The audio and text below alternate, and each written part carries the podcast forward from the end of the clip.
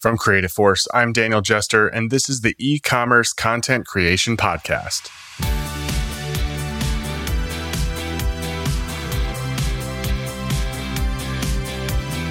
My guest for this episode is Clair Carter Ginn of Forecast, a London based casting and consulting agency that helps your brand craft its own future through talent and creative.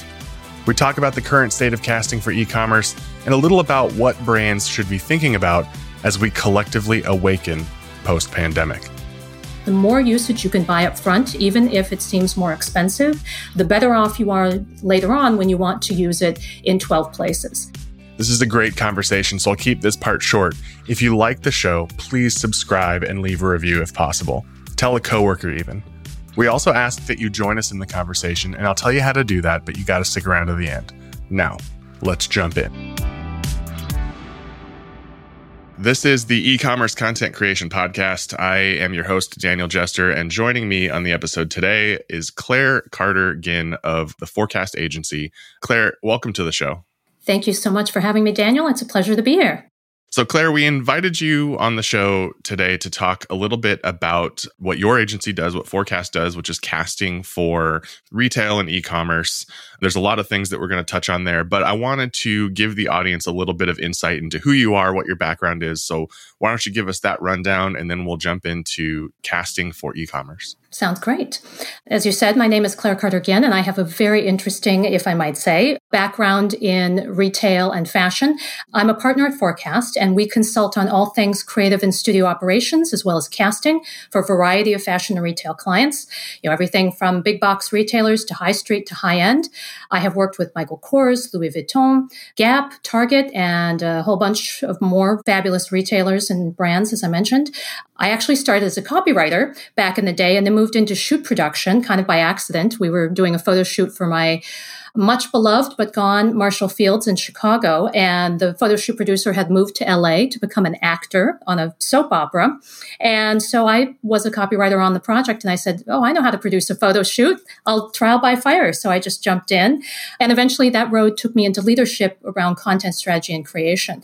Before I joined Forecast, I was VP of Creative and Studio Ops at Michael Kors, overseeing our in house agency and external and internal photo teams it's so funny because it's such a common thread with people that we talk to for this show and just our, our colleagues in the industry about people who kind of fell into it by mm-hmm. accident. Yes. I count myself among them. And there's been other people interviewed for the show who say they came in through the back door or the side door. And it's like, that's mm-hmm. just how you, I mean, this industry is so young and obviously creative and creative production has been around for a very long time, but specifically around the way that we produce e commerce shoots today. It's really a new industry that's quite young.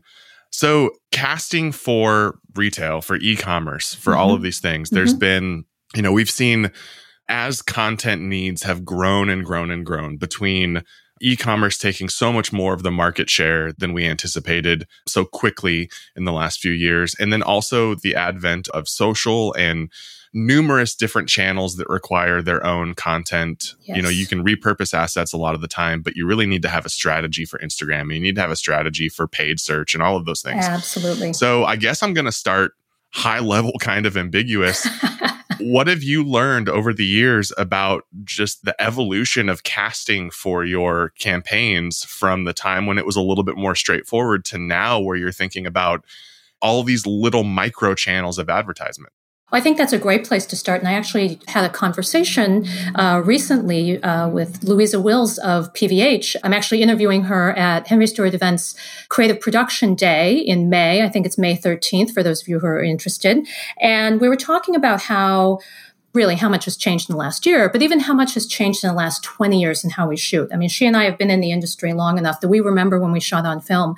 And I was saying that I remember my first shoot, I was at Ann Taylor at the time, and, and we were shooting with Patrick Demarchelier and he did not even shoot a whole roll of film and probably ha- only half the audience is gasping right now but everybody my age is and they oh, less than a roll of film. How could he possibly have gotten the shot? But we used to have to cover off that way. And I right. think that there was so much more planning involved at that point, you know, because we had to know how many ways do we have to capture this item? Okay, there are seven colorways and we have to capture each one, or this handbag is only available in China. So we have to make sure that we capture this look on Linda Evangelista. Actually, I remember this particular shoot with this handbag and then with a different handbag. And all of that was very well mapped out. And I think with the advent of digital photography, it's given us so much opportunity to be a little bit more loose. Mm-hmm. We're still planning, of course, but we also can kind of do what Louisa put well, which is shoot and see, or what I call show up and shoot, which is basically you go and you capture as much as you can. Mm-hmm. You might get some crazy behind the scenes stuff. You might get, you know, 10 phenomenal campaign photos. And then you go back to the office and you figure out how to use it. Right. But I feel like that, especially with COVID, has shifted completely. We're seeing a lot more brands and retailers you know, we're not doing a shoot with 50 people on set. You don't have the spectators that you used to have where half of the marketing department shows up or 10 merchants show up and say, you know what, we can't have that shoe with that dress. You really have to be strategic. Mm.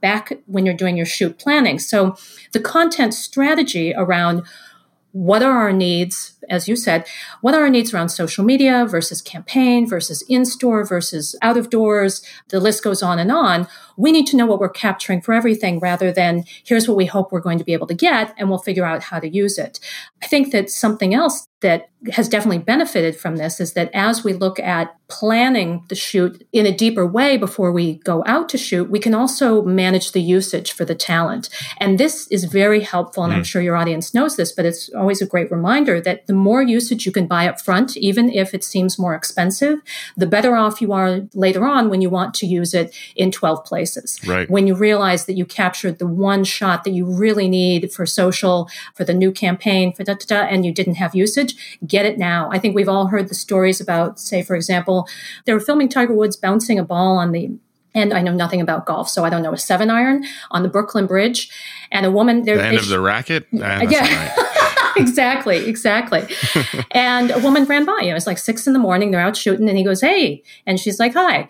She saw herself in the ad. She happened to work in advertising, so she knew that they've already put the ad on TV. She can ask for buku bucks.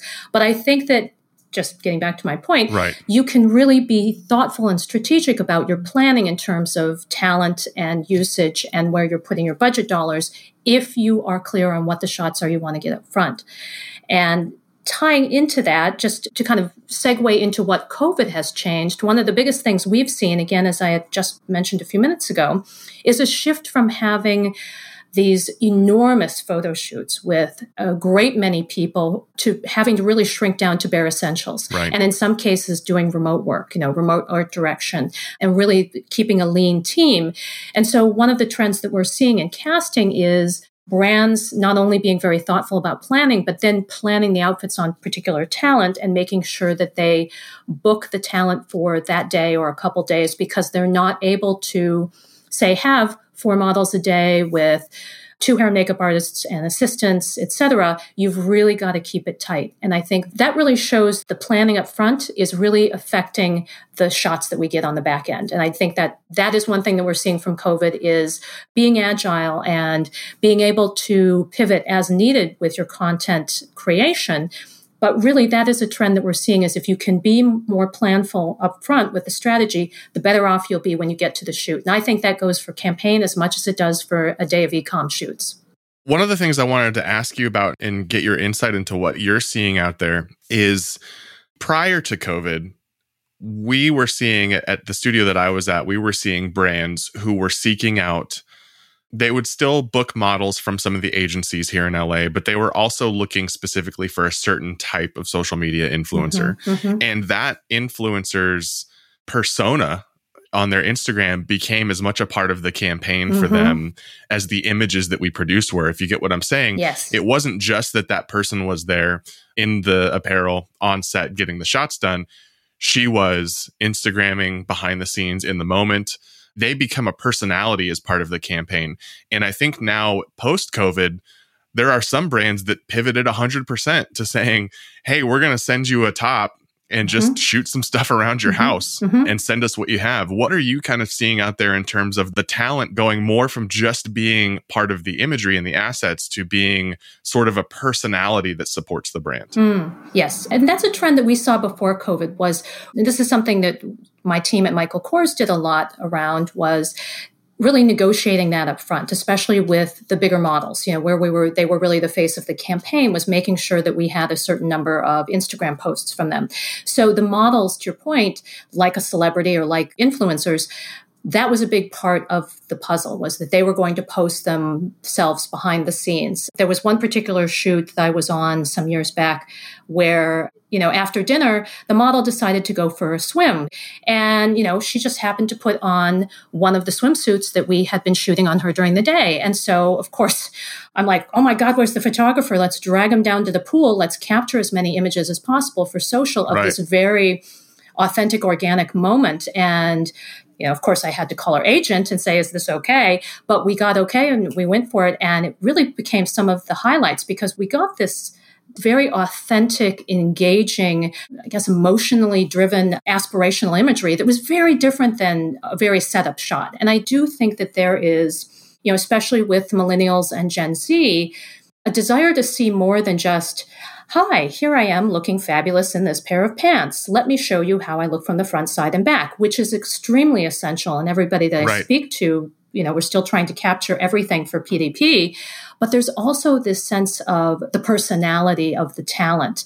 And I actually was having a conversation with Stuart Honeyman from Pretty Little Thing, and they're a very innovative company. And obviously, they have a tend to have a younger demographic, but they have always been forward thinking about how they're handling talent.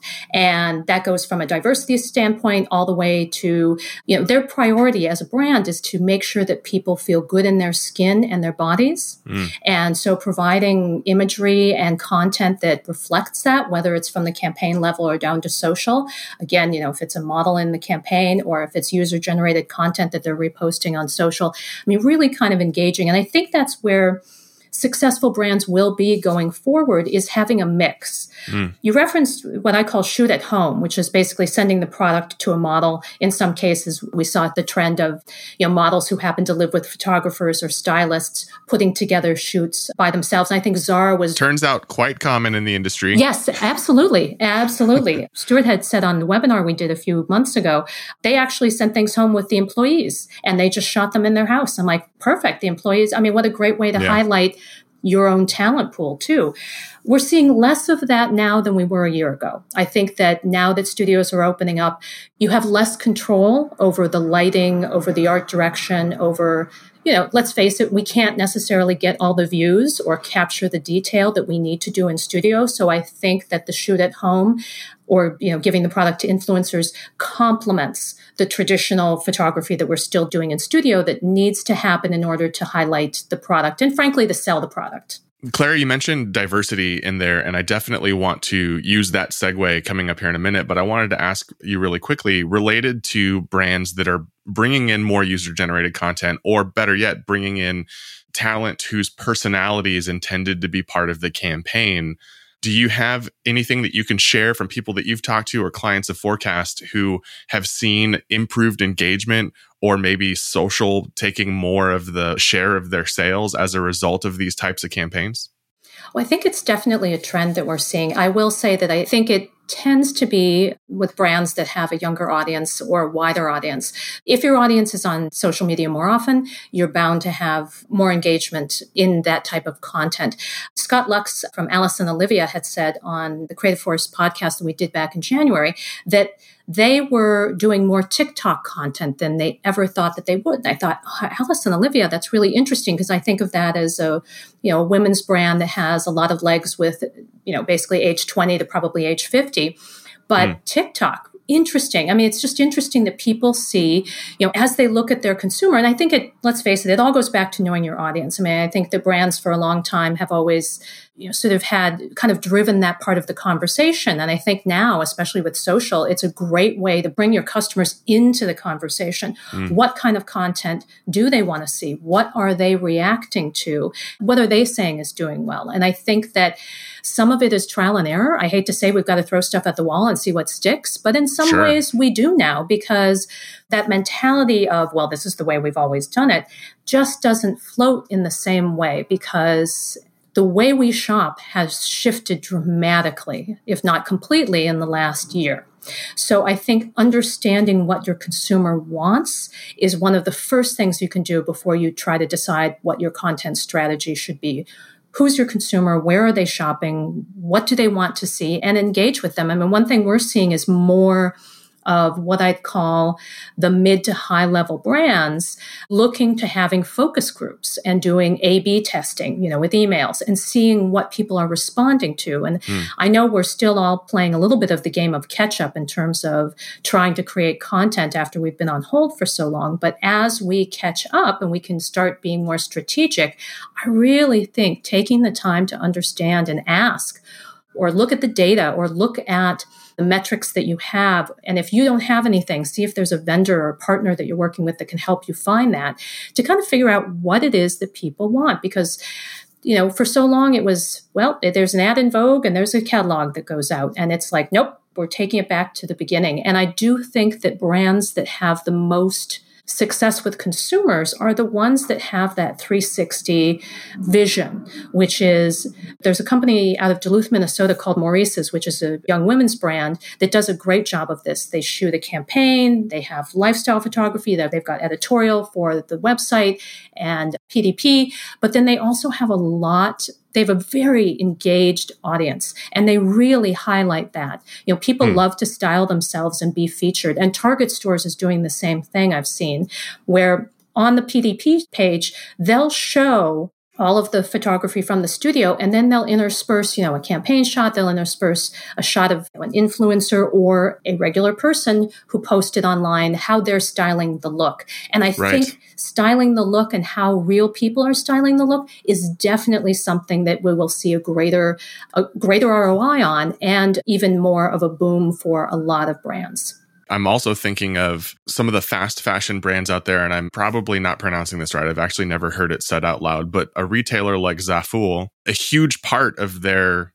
listings online is user images mm-hmm, and reviews mm-hmm. and the images that go along with those reviews. And I know this because a few years ago, my wife bought a couple of swimsuits from them and it was like here's this swimsuit but i wore it as a bodysuit yes. out you know with yes. some pants or some shorts and things like that and yep. it's you know that stuff seems to really resonate with a certain generation of consumer i agree you touched on earlier on diversity and this is something that i really want to discuss with you and learn from what you're seeing and trends are we know that representation in advertising makes a difference to people we also know that it presents really unique challenges to an actual production. So it can be difficult enough to get a single sample in the right size for a single model. Yes. When you're talking about getting pre launch samples of apparel in multiple sizes for multiple models, obviously you're compounding the complexity of that. So I'd love to know from you there's been quite a push in recent years for diversity and, and, inclusion in advertising and the way that we put our content out there as retailers. Mm-hmm. How are some of these brands overcoming some of the complexities of that? And are we seeing tangible benefits? I don't want to be callous about it because, like I said, we understand that representation does matter to people, but what are the benefits to the retailer that we're seeing? As I've called it before, the sample conundrum is always one of the biggest sticklers when it comes to size diversity for a brand at the e commerce content level. And what we are seeing is that more brands have put the budget aside and it's been an initiative they've been working on for several years and they have the budget and they're getting generally two sample sizes. So if it's a brand that has let's say 0 to 24 where they're landing maybe you know they may be shooting a size 2 4 and they may be shooting a size 12 14 we're seeing a lot more 16 18 as well but i think it really does come down to samples and as we call them the sort of the mid-range samples you know 6 to 10 are still an issue for clothing brands but there also are great brands like, say, Famous Footwear, obviously, which does shoes. When they cast, they're restricted by the shoe size, which mm. many times for women, you know, the sample size is a six. And you know, if you have a size six foot as a woman, you're generally around five two. Not to say they always are, but it's harder to find taller models with that size foot. So your casting shifts, but they have a unique opportunity in that you know, really when the stylists go to style the models, they can pull any sort of clothing from wherever it is they're pulling from.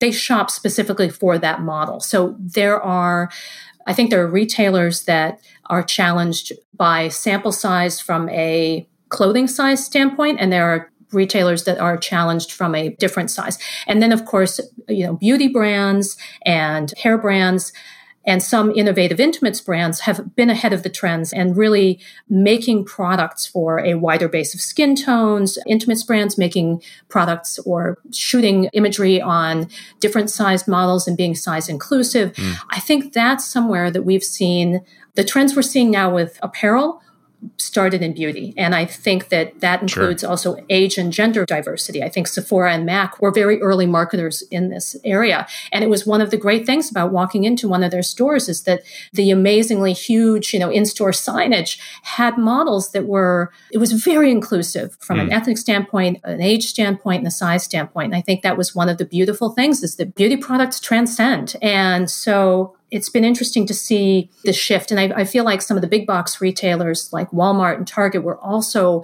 ahead of the game. And I think when you can also shoot products that aren't size restrictive, i.e., you know, if you're shooting a family sitting out in their backyard having a picnic, well, you can have anybody in that shot that you want. And that's also where we're seeing an increase in differently abled talent, which is fantastic. And mm. we'd love to see more of it. And I think that we will, and there will be more requests for differently abled talent as brands start to make more adaptive clothing. So that's something where we're seeing progress and we're seeing brands where their talent strategy is very they're looking to the future. They understand that this isn't just a, a, flash in the pan moment. This is something that they've been serious about for some years and will continue to do so, continue to be that. So I think that's one piece of it. Every brand that embraces the importance of diversity and inclusion sees a win. Yeah. Because I think there was the idea in the past, and we may be talking about the 1970s at this point, but there was an idea that people wanted to see people like themselves. And there's something to that, I'm sure, on some level somewhere. But really, what people want to see is the diversity and the inclusion. Mm. I've had a number of conversations with people of a variety of ages over the last year about, you know, while we're dealing with all of the social injustice and working towards more equality in America and in the world, how people are feeling about advertising and marketing. Because at the end of the day, you know, people have to sell some product, but if they can represent for a broader audience, especially as we go to a more global marketplace with, mm. you know, digital transformation, let's face it, you know, there are more companies that are now shipping and selling around the globe than there ever were before, which I think, you know, also brings up the issue of localization and how that affects talent. is Something that we've seen is that there's an increase in need to find talent for you know, local campaigns and local mm. holidays. So Singles Day, Diwali, Chinese New Year, Boxing Day, you know, some of these holidays that maybe, you know, say an American based company would not have traditionally advertised or marketed to, this is a big deal. And I know that if your studio is in LA, but you're doing a shoot for Diwali, then you need a stylist who understands that. So there's a different level of talent that's also important as well. So as I've spoken with friends who are senior agents at modeling agencies, one of the things that comes up is there is a greater request for diverse talent on a more specific standpoint. I think there was a time when, you know, quote unquote, Asian model could mean a lot of things. And now people are very specific. I'm looking for Japanese model. I'm looking for a South Korean model. I'm looking right. for someone who can do that. And I think that, you know, we're seeing more clients like there was a food delivery company that needed to shoot in Miami during COVID because the photographer was in Miami but the campaign was going to run in Africa. So we had to find a very specific type of model for them to represent that local market. And I think we've all seen it on TV where you've seen an ad for Fanta or Mentos and you're like, wow, those are really Scandinavian people. You can tell that that ad might not have been originally a US ad.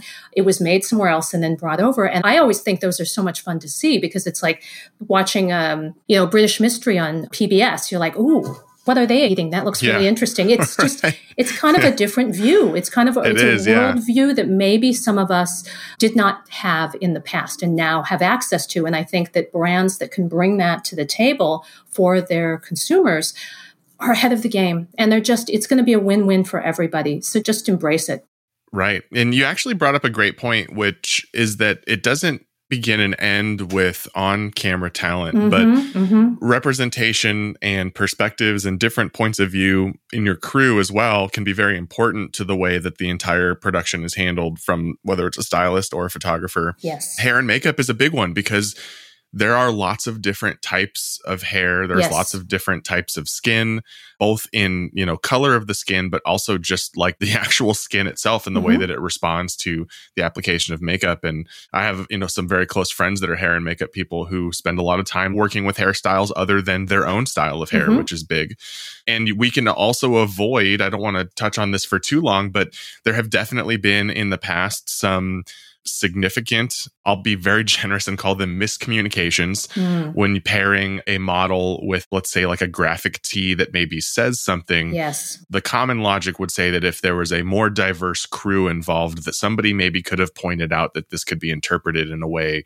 not intended by mm-hmm, the team on mm-hmm. set. Yeah. And so that's a lesson that actually really stuck out with me in terms of making sure that you are not just bringing in crews. You know, you want to bring in a crew that works really well together. Mm-hmm but you also want to make sure that you're diversifying your perspectives so that you're getting input from these types of things and making sure that a quick on the fly pairing of a tee with a certain model doesn't end up as something that goes viral on Twitter mm-hmm. and gets Absolutely. potentially misinterpreted. It's a very rich vein of things that we can talk about here, Clair, but we're kind of running up on time if our listeners would like to get a hold of you and connect with you and talk about some of these things, where can they find you? Well, I'm everywhere. I joke. I'm on social media, obviously. Um, you can check out our Instagram feed where we put all of our latest images from shoots we've worked on. We're Forecast Agency on Instagram. We're also at forecastagency.co.uk. We are a London based company. And also, I'm on LinkedIn, and the full last name is on there. You can't miss me. Excellent. And we'll definitely include in the show notes for our listeners some links to you. The other thing is there's an upcoming creative operations conference mm-hmm. that you are, well, I'll let you explain because I'm not exactly sure what your particular, I want to get your title right. So I'm not going to guess. Okay. Well, you know, court jester is one of them. No, I, I jest, of course. but we actually, Henry Stewart, very exciting. Henry Stewart just announced the Festival of Creative Operations, which will be happening in October, October 5th. It will be a virtual conference and it will have creative ops, design ops, and I will be chairing the photo studio operations track, which I'm very excited about. And Amazing. you know, actually, I'd love to hear from people on what sort of content they'd love to see. You know, definitely, I know Henry Stewart's looking for speakers and panelists, so please reach out if you're interested. I think it's going to be an amazing event. It's something that we've been missing in the industry, and I'm very excited to help create some content for that that I think will be very meaningful and and really interesting and engaging for the audience. Wonderful. Yeah. And we'll definitely include information in the show notes and when this episode airs. Clair, thank you so much for, for your oh, insight. And I really, you know, obviously there's a ton of things that you can share your expertise with us on. And so we look forward to being able to have you back on the show. Um, to talk about some of these things, but really, really enjoyed the conversation today around talent and diversity. And something's going on behind you. Oh my gosh, we can't ignore it anymore. I'm so sorry. You know, no, it's okay. Is, I, you know, it's it's it's kind of background noise. I hate to say that, but yeah. you know, that's I, I am based in New York. I live in an apartment, and there is no quiet room in this house. So a little treat for our listeners. Yeah, now I love it. A little bit of local flavor. Exactly. Well, just pretend it's Law and Order, and so if you, can, if you could do the outro with the bump boom, that'd be great right. Boom. Yep. Yeah, amazing. well, Clair, thank you so much for being thank on you, the show. Daniel, and um, looking forward to everything to come.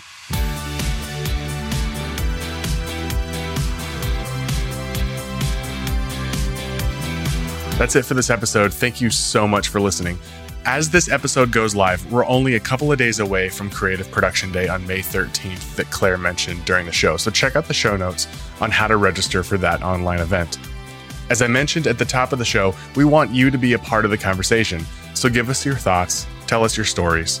You can reach us via email at podcast at creativeforce.io, or you can find me on LinkedIn. The show is produced by Creative Force, edited by Calvin Land Sound. Special thanks to Sean O'Meara and my guest, Clair Carter Ginn. I'm Daniel Jester. Until next time, my friends.